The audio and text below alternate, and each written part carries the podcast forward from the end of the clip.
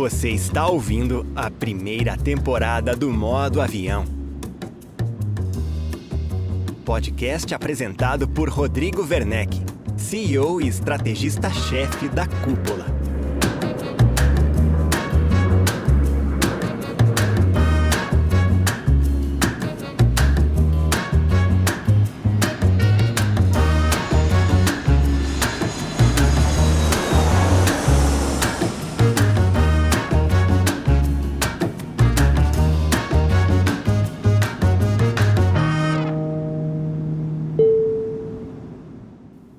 Seja bem-vindo, seja bem-vinda a mais um episódio do Modo Avião, o podcast que conta a trajetória de gestores de imobiliárias que estão inovando a oferta de imóveis no Brasil. Eu sou o Rodrigo Werneck, CEO da Cúpula, consultoria de gestão e agência de marketing imobiliário. Neste episódio, eu conto a história de uma jovem executiva de apenas 28 anos que acaba de assumir a posição de CEO de uma das maiores imobiliárias do sul do Brasil, a Guarida Imóveis de Porto Alegre. A minha convidada é a Júlia Dal Santo, que está encarando o desafio de operar em uma das praças mais concorridas do país. Porto Alegre é a terra das grandes imobiliárias de vendas e locação, com três empresas de grande porte que dividem espaço ainda com os marketplaces. A guarida, liderada pela Júlia, trabalha também com administração de condomínios e seguros, tendo mais de 120 mil clientes ativos, além de 500 colaboradores. Antes de alcançar a liderança de uma empresa desse porte,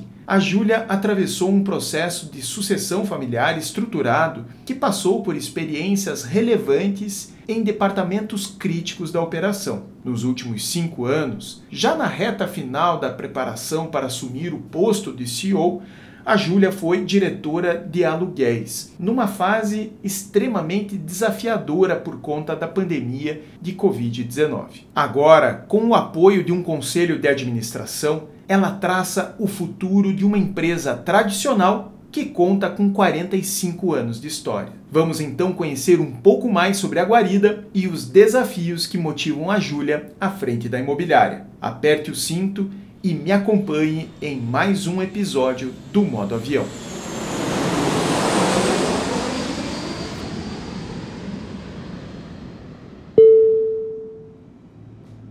Este podcast é um oferecimento dos nossos parceiros oficiais.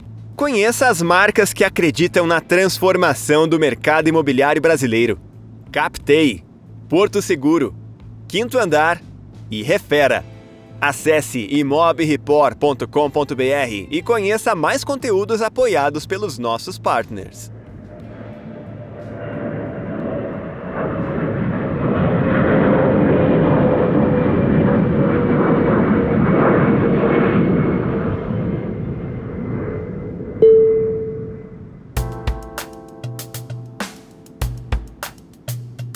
Júlia, muito obrigado por receber o modo avião e poder compartilhar conosco tua história, tua trajetória, a trajetória também da Guarida. Seja bem-vinda. Muito obrigada, agradeço o convite. É um prazer estar conversando contigo. Maravilha. Júlia, em primeiro lugar, eu queria te pedir para me contar um pouco da história da Guarida. Para quem não é do Rio Grande do Sul, para quem não é de Porto Alegre, não conhece a trajetória de vocês, quem é a Guarida?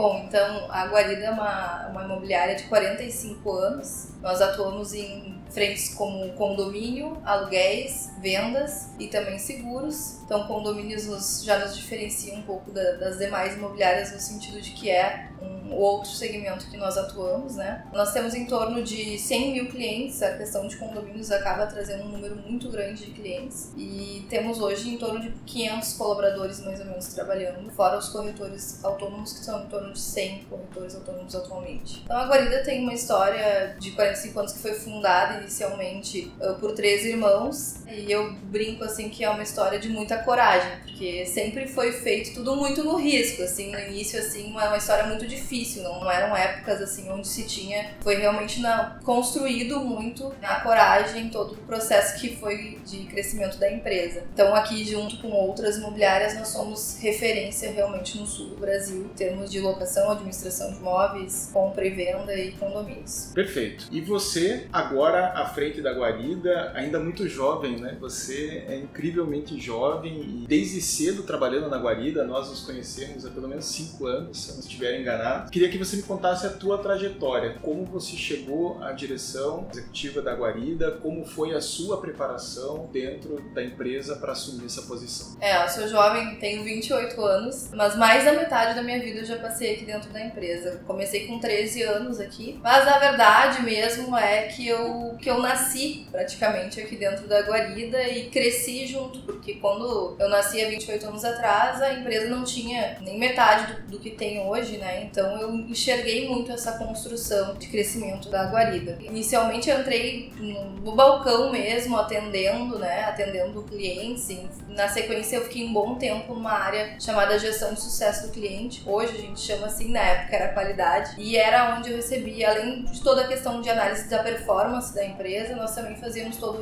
o atendimento. Recebia o cliente, recebia as demandas de melhorias que, que eram necessárias e aquilo ali acabou me desenvolvendo uma visão muito sistêmica da empresa. Então, na sequência, ainda continuei fazendo alguns trainees. A gente fez um processo de trainee dentro da empresa. Tudo isso já pensando em desenvolvimento, né? Desenvolvimento dos sucessores da empresa. E aí fiquei mais alguns anos dessa forma, até onde, dentro do trainee ainda, eu apresentei um projeto que foi bem bacana, uh, voltado para locação, que era da central de relacionamento com o inquilino, onde a gente dava um olhar muito forte pro pós-contrato, né? Pós-locação. E aí ali eu assumi a área da central de relacionamento com o inquilino inquilino e logo na sequência como diretora de locações, onde eu fiquei por cinco anos. Desde então eu tive uma escola grande, tive a oportunidade de inovar muito no setor, fazer diversas conexões com parcerias, o que nos possibilitou um crescimento bem bacana. Por último, agora em 2022 a gente acabou optando então por oficializar a transição como CEO da empresa, né? Algo que a gente já vinha conversando, a, a empresa já tinha esse olhar de desenvolvimento exatamente pensando nesse passo e a gente acabou então fazendo essa transição oficialmente. E não menos importante, eu sou mãe de três meninas também. Eu gosto de falar porque a minha história acaba sempre tendo no, na carreira uma ligação muito forte com a maternidade. Eu vejo assim que eu escrevi a minha história aqui dentro, muitas vezes grávida, depois de ganhar as bebês e acabei me desenvolvendo muito em função disso. Fantástico, fantástico. Como é ser mãe de três meninas e conciliar a maternidade com uma operação gigantesca dessas proporções que tem a guarida. Se eu disser que for fácil, eu tô, tô mentindo, né? É, ela é no mínimo desafiadora, mas possível de conciliar e, e, na minha opinião, que escolhi ser mãe, escolhi ter essa, esse desenvolvimento da carreira, é fantástico. Eu sou apaixonada pelas duas, as duas frentes e é uma prioridade muito grande na minha vida. Então, eu me entrego de corpo e alma para isso mesmo.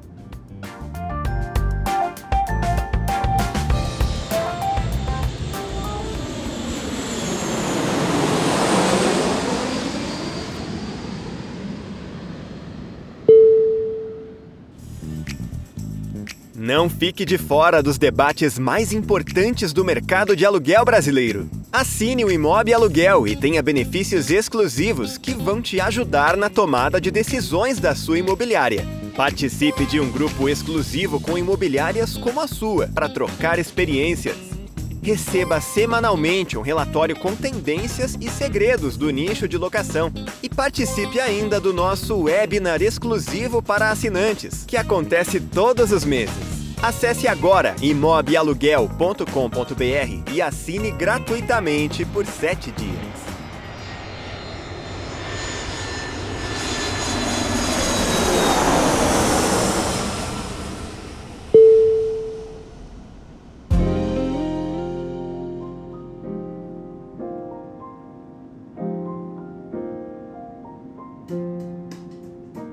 Me chama atenção dentro da tua trajetória você ter dado os primeiros passos na área de sucesso do cliente, né, antiga qualidade, porque é uma área que de certo modo expõe as vísceras da empresa, é onde você encontra de fato a, as verbalizações, digamos, mais difíceis dos clientes, onde de fato, né, as fragilidades da empresa estão colocadas. Eu imagino que isso tenha sido de certo modo um acelerador da tua trajetória, porque muitas vezes o dono da imobiliária ele ele resiste a ouvir críticas e acaba se encastelando, né? Fechando, não, deixa as críticas para fora, isso é culpa do cliente. Como foi essa experiência? Na Guarida, a gente sempre teve uma cultura forte de olhar a reclamação como uma grande oportunidade de desenvolvimento. A gente brinca aqui que quando o cliente reclama, é, a gente entende quase como um presente, porque ele está nos dando a chance de olhar e realmente desenvolver aquilo que não está de acordo com a expectativa. Ele é a razão, né, pelo qual a gente quer crescer, quer melhorar. Então, a gente, na qualidade ali, na época, a qualidade, hoje tem um outro olhar e realmente coloca o cliente cada vez mais no centro, acabou que me deu muita visão sistêmica e propriedade para entender a jornada do cliente de ponta a ponta. Eu consegui entender desde a época que o cliente estava lá procurando o imóvel até depois que desocupou ou quando comprou e depois virou condômino e, e, e as pessoas que se misturam dentro de uma imobiliária e administradora de condomínios. Isso me deu uma visão assim bem bacana nesse sentido e como eu comentei, na Guarida isso é uma coisa forte, então para mim nunca foi um problema, né? Trabalhar escutando a parte ruim. Eu enxergava como uma oportunidade de aprender. Perfeito. Uma outra experiência que me chama a atenção é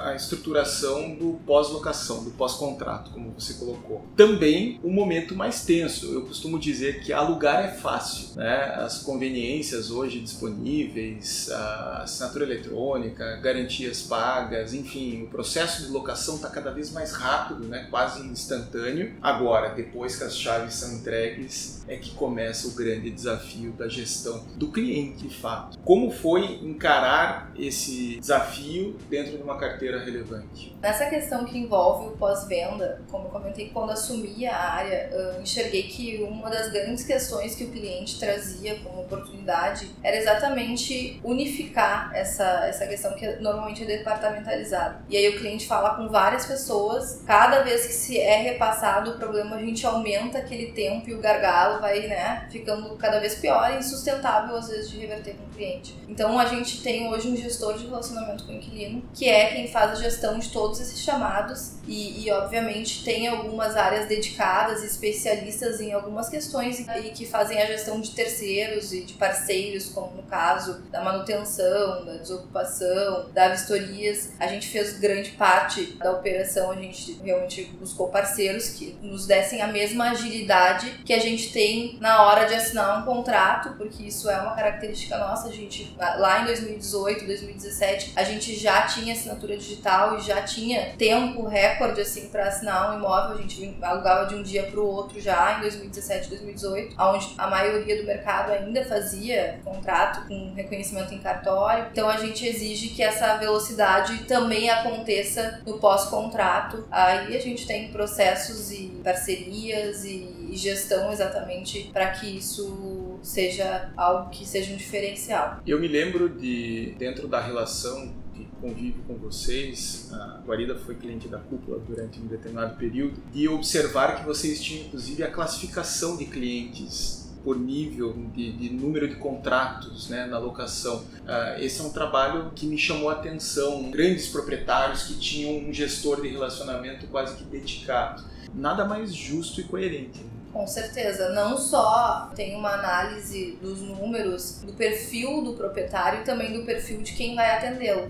A gente busca equalizar as carteiras exatamente olhando o perfil e, e tornando essa jornada muito mais fluida, né, para que o cliente seja colocado em evidência e a gente atenda às suas necessidades. Maravilha. Eu queria que você me falasse um pouco mais sobre a tua preparação para finalmente a sucessão. Você passou por áreas críticas da empresa, grandes desafios superados, mas como foi a reta final dessa preparação para de fato se tornar CEO?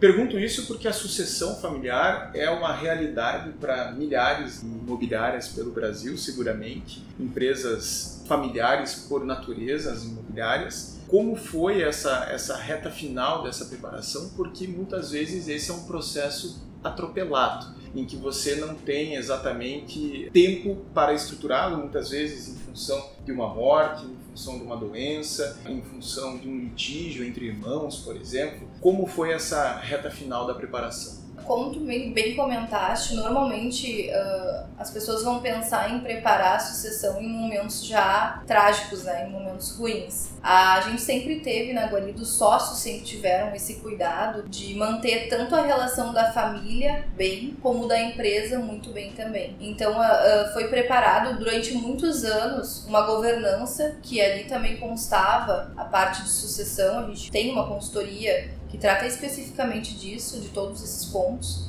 E dentro dessa questão de sucessão, teve desde toda essa preparação de um sucessor, então os sócios elegeram né, uma pessoa para desenvolver e assumir o lugar deles, e, e, nunca foi imposto, né, foi sempre o meu objetivo, eu, construí a minha carreira pensando neste passo. E, e na sequência, então, a gente, durante uma mentoria uh, que eu estava fazendo, a gente começou então a definir que realmente este era o momento que a gente ia escolher, que era o melhor momento entre nós pensando pensando na empresa, pensando na nossa equipe, pensando em nós, em cada momento que cada que os sócios que estavam operando estavam e que eu estava também, dada a minha bagagem e a, e a bagagem deles. Então a gente tomou essa, essa, essa decisão, essa, e aí definiu todos os passos, ficou alguns meses ainda em ensaio, né, fazendo meio junto, assim, e aí até que em janeiro de 22 a gente oficializou, então, a virada. E como foi a, a, receptividade dos colaboradores? Porque acontece de eles, digamos, estranharem, não reconhecerem a legitimidade, digamos, desse sucessor alçado à direção. Como foi essa transição? Como vocês encararam essa receptividade dos colaboradores? Essa foi uma questão que eu cheguei a pensar bastante, exatamente por ser muito nova. Cheguei e além a me disso, questionar... mulher, né? É, nova mulher, eu cheguei a me questionar, né? Será que realmente eu não vou ter que fazer um esforço ainda maior para ter essa credibilidade? E, na verdade, eu fui, me surpreendi positivamente. A gente fez algumas ações onde a gente engajou o time nessa mudança, é, mas eu tive, vou dizer, o privilégio e a facilidade que a Guarida tem 71% das, da força de trabalho feminina. Então, acho que,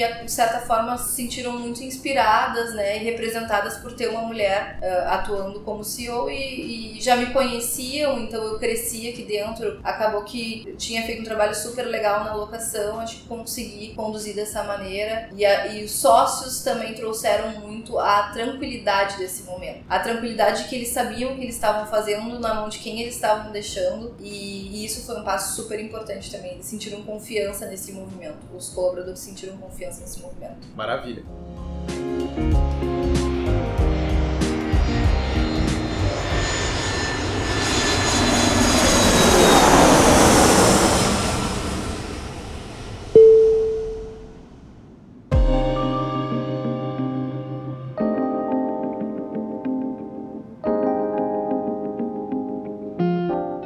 Se dá hoje essa relação sua com os sócios? Né? Pela perspectiva de governança corporativa, como vocês estão organizados? Nós desenhamos um modelo onde eu, enquanto CEO, respondo para um conselho. Esse conselho tem três sócios, que são os que atuavam na operação até então, e mais dois conselheiros externos, profissionais, né? dando exatamente essa, essa isenção para um modelo mais familiar. Eu faço ainda uh, reuniões mensais, né? uh, apresentando toda a questão orçamentária, de performance da empresa e pautas estratégicas. E então a gente debate bastante, discute bastante ali uh, o futuro da empresa. Mais do que isso, uh, eu digo para ti que tem sido um movimento muito bacana, porque ele é, é uma transição recente. Então a gente tem um desenho na prática, né, de como é que é um conselho de administração, um desenho na teoria de como é que é a, um conselho de administração, mas na prática a gente vem exercitando e aprendendo, é um constante aprendizado. É recente, então a todo momento a gente está intensificando e pensando sobre esses novos papéis, dialogando, entendendo, mas tem sido muito bacana e além de evoluir a questão da empresa, também a gente, enquanto profissional, tem se desenvolvido bastante. Perfeito. É legal porque você tem dentro desse conselho três sócios que foram executivos, né, que estiveram à frente da operação, ou seja, você definitivamente não está sozinha. E além disso, você tem dois conselheiros externos que também trazem uma visão de mercado para contribuir digamos, na tomada de decisões. Ou seja,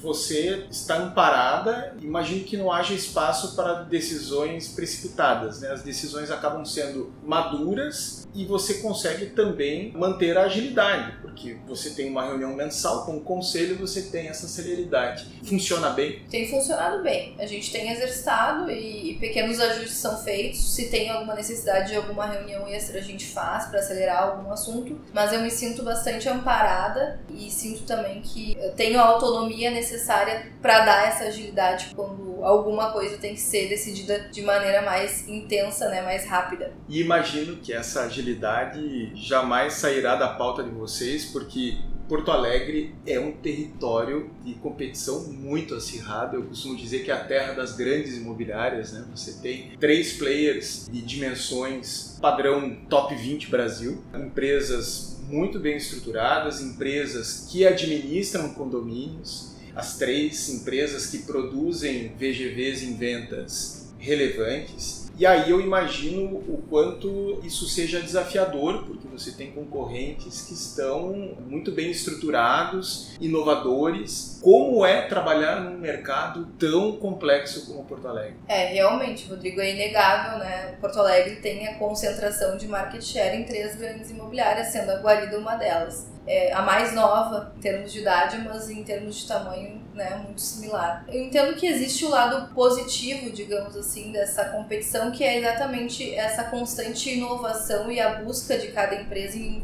entregar algo novo e melhor. Isso é o lado positivo. Mas entendo que eu, como nova CEO da empresa, tenho a oportunidade aí da gente cada vez mais trabalhar em conjunto também, mais colaboração, mercado mais colaborativo para ter frentes uh, onde a gente consiga alcançar e transformar o mercado. É, eu acho que esse é um dos, entendo que esse é um dos objetivos que eu gostaria de atingir. A gente tem algumas iniciativas já, como o Hub Tijolo, que a gente já vem trabalhando, né? Enfim, acho que é um, uma oportunidade que tem também.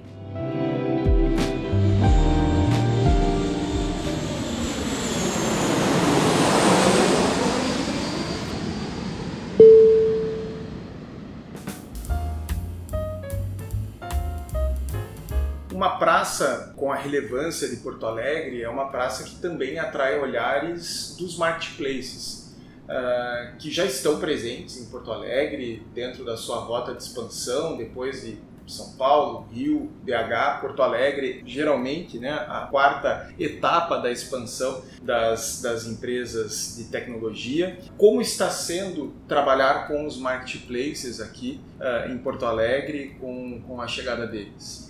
Na verdade, eu, eu, eu penso em dois momentos. Uh, há um tempo atrás, né, um primeiro aspecto há alguns anos atrás, na minha visão muito pessoal é, é que o movimento de entrada dos marketplaces foi positivo para o mercado como um todo. A gente saiu da zona de conforto, né, o mercado, e isso nos permitiu evoluir muito. A gente entrega hoje algo muito melhor, ainda assim crescendo. Então não vejo como algo que realmente nos tirou espaço e então foi positivo. A, essa segunda etapa que envolve a questão de parcerias, que é esse movimento que, as, que os marketplaces têm se posicionado, a gente ainda está analisando, observando, estudando e avaliando o que faz sentido para nossa cultura, para o nosso momento. A gente tem muitas coisas vindo novas aí, então a gente está avaliando ainda e, e em observação. Perfeito. Ainda não há uma decisão tomada, embora eu imagino o assédio já esteja acontecendo. Com né? certeza, sim constante. Perfeito, maravilha. Quero ouvir de você também, Júlia, sobre uh, essa particularidade de Porto Alegre, né, em que as grandes imobiliárias, todas, muitas médias também, né, administram condomínios. Essa é uma particularidade. São Paulo você tem grandes operadores de condomínio que são imobiliárias, mas aqui em Porto Alegre é cultural. De fato, os grandes todos migram para a administração de condomínios. Um business difícil, complexo, porque ele envolve uma relação muito desgastante com os clientes, geralmente.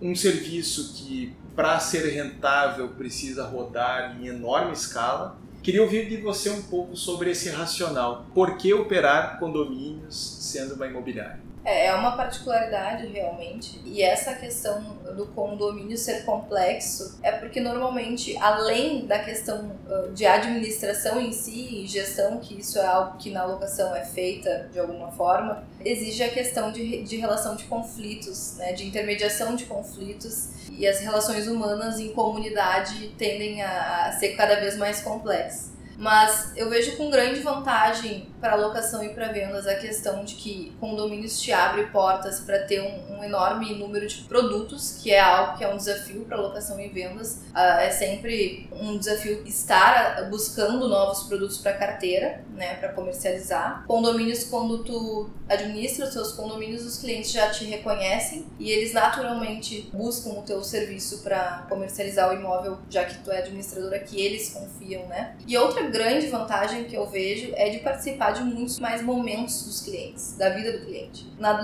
na venda, a gente fica limitado só ao momento da venda. Na locação, é na hora da locação e alguma administração, alguma situação específica ali depois, ou só no boleto que se recebe. E no, em condomínios, a gente participa em diversos momentos é, além destes que a gente participa em locação e vendas. Então a gente consegue ter uma, uma visão da jornada de ponta a ponta mesmo. Isso é uma grande vantagem e nos possibilita fazer conexões e sinergias entre os próprios negócios e, e também de enxergar outras oportunidades além do que só se a gente trabalhasse segmentado, né? Perfeito. Enquanto você falava aqui, eu pensava, seria a, a operação de condomínios o responsável por tamanha concentração mercadológica em três players? É uma possibilidade. é uma boa hipótese a ser estudada, né? Exato, exato. Porque é, fica muito evidente que dentro do que você colocou, resumindo numa palavra, é branding. É. É, é marca, de marca todo é marca pro bem e pro mal, né? Uhum. E isso, operação de economia tem que rodar bem, porque do contrário também a tua marca está exposta diante de milhares, 100 mil clientes. Exato, é, é um reforço de branding constante e mais do que isso, ele te torna cada vez mais consciente sobre a importância de uma marca bem posicionada e que entregue um serviço bom de fato. Uma experiência ruim em condomínios acaba tendo interferência no teu resultado de locação, de vendas então é aquilo, tem a vantagem né, de, de se retroalimentar e a desvantagem no sentido de que te torna mais vulnerável. Aí o nosso esforço enquanto empresa de ser cada vez mais consciente sobre a importância da experiência que a gente oferece. Perfeito. Eu imagino que ainda assim vocês encarem desafios em termos de captação de imóveis. Sim. Porque é uma dor colocada para todo o mercado mas de fato é uma operação que eu imagino que atenua né, um problema que seria ainda maior se vocês não rodassem a operação de condomínios.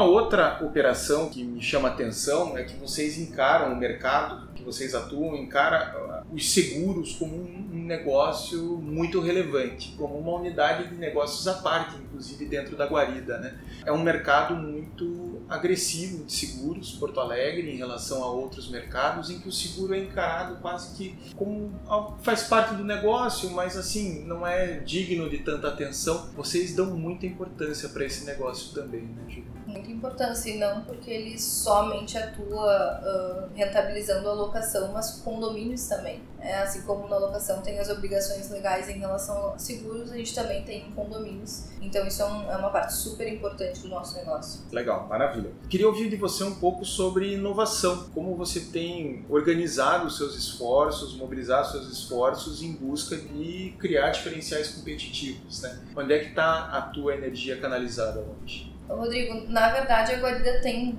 na sua história uh, pioneirismo em várias frentes. Né? Então a gente é, é, uma, é, algo mais enraizado, mas claro que com a questão dos últimos movimentos, né, da, da última década, dá para dizer basicamente, em relação à inovação, cada vez a coisa está mais acelerada, então a gente vem buscando é, acelerar também as nossas inovações. Uh, a gente tem uh, atuado nas na, em todas as frentes, é, inclusive seguros em algumas questões de inovação e também em alguns produtos financeiros. Exatamente essa vantagem de olhar para o cliente de ponta a ponta, a gente sabe exatamente onde o cliente tem necessidade de que seja entregue para ele alguma solução financeira. E a gente está já agora em breve trazendo isso. Em vendas, a gente também foi pioneiro recentemente em venda de um imóvel com financiamento através de uma garantia de NFT. Então, isso também é um, uma transformação do mercado super relevante que vai impactar bastante na compra e venda de imóvel. Então, a gente já tem essa expertise da primeira venda e isso é super bacana, é um case bastante legal. Ah, o meu esforço enquanto CEO tem sido muito forte em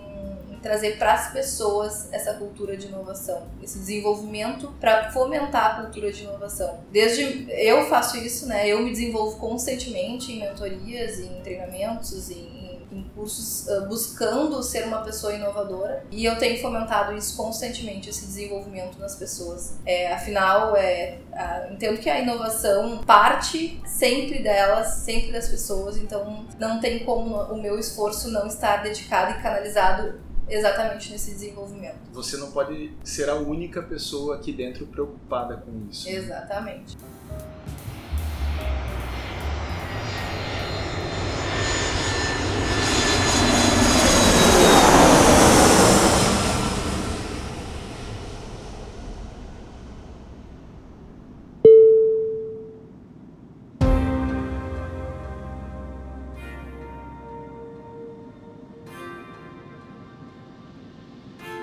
Outra particularidade que eu imagino que sustente a, a operação de vocês é um time de tecnologia, né? Para você rodar uma operação desse porte em condomínios, enfim, imagino que vocês têm um time próprio de tecnologia. Como que vocês estão organizados é, nessa frente? Temos um time de tecnologia e já tivemos um, um time maior Hoje a gente faz muito similar ao que a gente faz nas outras operações. A gente tem parte internalizado, parte com, com terceiros, com parceiros e gestão por, por produto e por projetos constante. Já temos a cultura já de alguns dois, três anos de trabalhar os projetos que envolvem tecnologia pura em modelo em métodos ágeis e, e equipes em, em esquadrões isso já, já tem sido a nossa realidade de dois, três anos. E realmente no último, no último, nos últimos dois anos a gente tem sentido, depois que a gente pegou o jeito da forma de gestão desses métodos ágeis, a gente conseguiu começar a enxergar de fato um desenvolvimento com uma, uma aceleração assim bem interessante. Tem entregue bastante novidade no que a gente chama de agência virtual, mas que é a área do cliente, né? Onde o síndico, o morador, o proprietário, o inquilino acessa, tem todas as funcionalidades e faz a gestão do imóvel do condomínio sem, sem precisar de interação humana.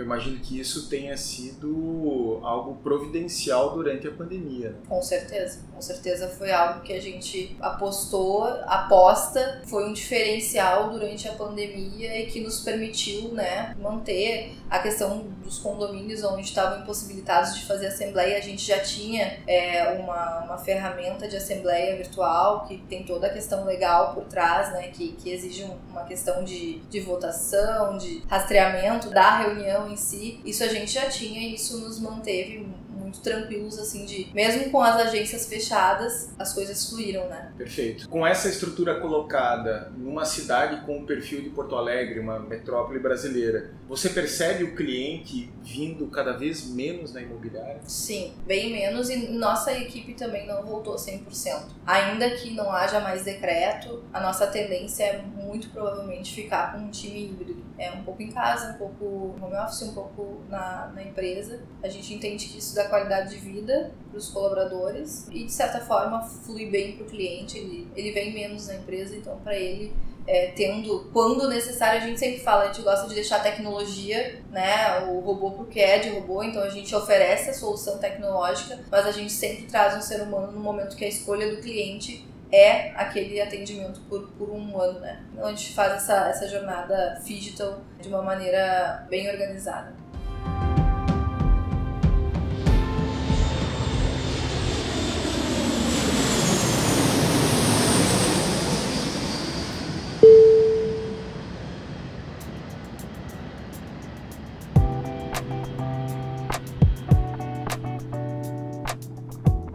Característica, né? Estou aqui falando das particularidades. Porto Alegre é realmente única, porque são muitas particularidades que você só encontra aqui. É a característica das imobiliárias que são franqueadoras que operam através de parceiros com a sua bandeira colocada. Como que a Guarida enxerga esse modelo de negócio? Os concorrentes, né, têm essa operação, digamos, avançada ou em vias de avançar? Como que você encara esse business? A gente já operou nesse modelo, então a, a, a gente já tem uma experiência, sabe como o modelo funciona e a gente optou neste momento por ter um modelo orgânico. A gente entende que para nossa cultura faz mais sentido, né, para os nossos objetivos faz mais sentido o modelo orgânico. Perfeito, uma questão bem interessante, né? Porque o modelo de franquia ele te permite, óbvio, acessar novos mercados, regiões em que a sua marca organicamente não chegaria, mas por outro lado você perde o controle, digamos, da experiência do cliente. A experiência do cliente passa a, digamos, estar aos cuidados de pessoas que são seus parceiros, mas que não estão, digamos, hierarquicamente né, cobertos pelo seu guarda-chuva. Eu imagino que muito dessa dança estratégica tenha sido em função disso. É, com certeza tem uma série de pontos, né, que foram analisadas na, na, ocasião, mas com certeza esse pesa bastante. A empresa, a Guarida tem forte essa questão da experiência do cliente, então se, se a, a experiência do cliente é, um, é uma da, das questões mais importantes pra gente, a gente acaba deixando a desejar no momento que a gente escala, ok, tem, tem quantidade, mas não tem aquilo que a gente espera de melhor, que é oferecer a melhor experiência. Então, é um modelo, é um momento também de, de, análise, né? São vários pontos e o mercado muda muito. Então, nesse momento, não temos a, a pretensão de, de ter um modelo de franquias. Perfeito.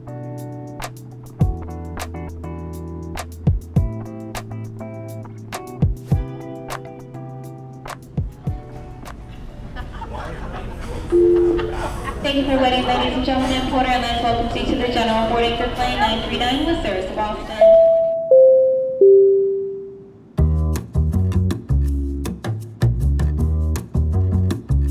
Queria saber de você, uh, à frente né, de uma operação tão complexa, como você organiza o seu tempo diante de tantos desafios, de uma concorrência tão acirrada, diante de um mercado tão constante uh, transformação, como que você organiza o seu tempo?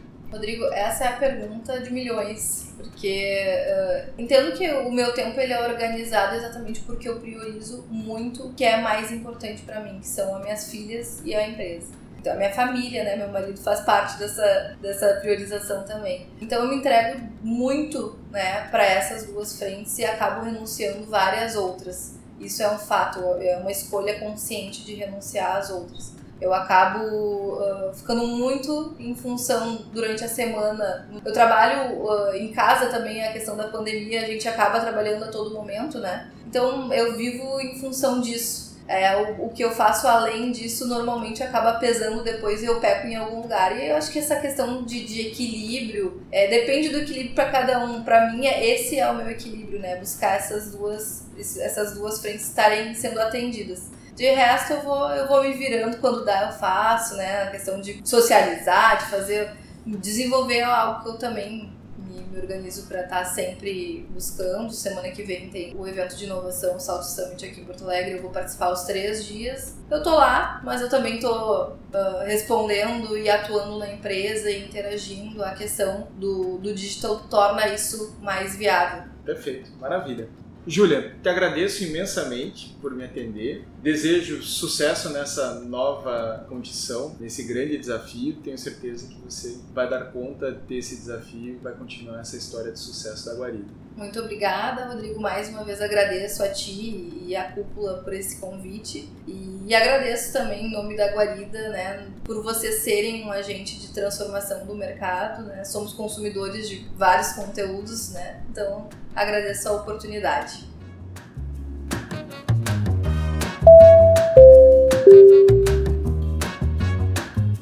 Gostou deste episódio do Modo Avião? Então compartilhe nas suas redes sociais e ative a notificação para ouvir em primeira mão os novos episódios. Toda segunda-feira você encontra aqui mais um episódio do Modo Avião contando a história de uma imobiliária de alto impacto e visão privilegiada de mercado. E para quem acompanha os conteúdos do Imob Report e da Cúpula, eu tenho uma novidade incrível. A Cúpula está lançando a quinta edição do Aluguel Master, o maior treinamento do Brasil para gestores de imobiliárias que operam locação. O Aluguel Master entrega conteúdo e experiências de alto nível incluindo imersões presenciais, mentorias com consultores cúpula, benchmarking, estudos de caso, aulas de melhores práticas, exercícios práticos de atendimento. Quer conhecer mais sobre o Aluguel Master? Acesse aluguelmaster.com.br e consulte os detalhes do treinamento.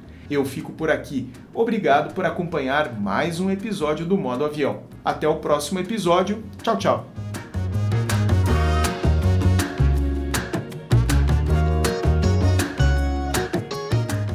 Você acabou de ouvir o podcast Modo Avião, apresentado por Rodrigo Werneck. Roteiro de Rodrigo Werneck. Produção Renato Lopes.